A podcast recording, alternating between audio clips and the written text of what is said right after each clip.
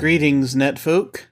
I have been working on a thing, which it is my great pleasure to share with you now. It is what we'll call a bit of an experiment. I've put together three pieces of flash fiction and recorded them on audio, and they are all interconnected. They are a little bit odd. They're kind of what you might call art pieces, somewhat abstract in nature, but they all have through lines, and they're also something of a puzzle.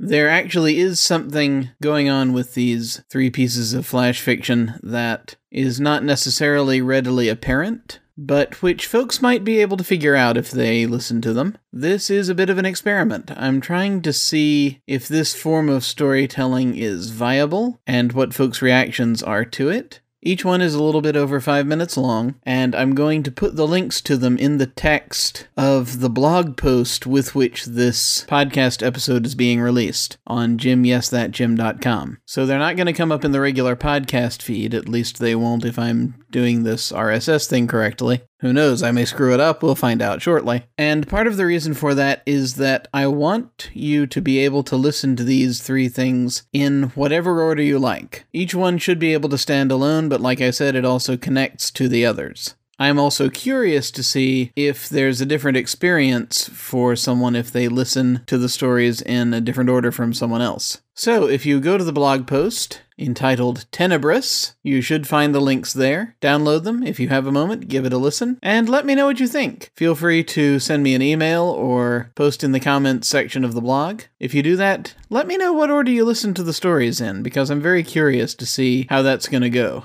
I want to find out if listening to the stories in a different order has any effect at all, or if it's basically the same. I'm just curious about that. I'd also like to know what you folks think about this. This is a very odd kind of thing for me to do. I haven't really done anything quite like it before, so I'm interested to see how it's received. And as for the puzzle portion, let's have a little bit of a contest, shall we? This recording is going out toward the end of May 2015, and what I'll say is that there is something very basic and very simple going on in all three of these little bits of fiction. There is one thing that is happening, and I don't point it out directly, but I'm curious to know if I've left enough breadcrumbs for folks to figure it out. So, the first person to let me know either in blog comments or via email, or in person if I happen to see you, and who guesses correctly this thing that is actually happening in the stories, will receive a free copy of my book of monologues, Abduction Etiquette, that collection of silly little pieces for folks to do at open mic nights, or as audition pieces, or what have you. Or if you happen to like reading character pieces, that too.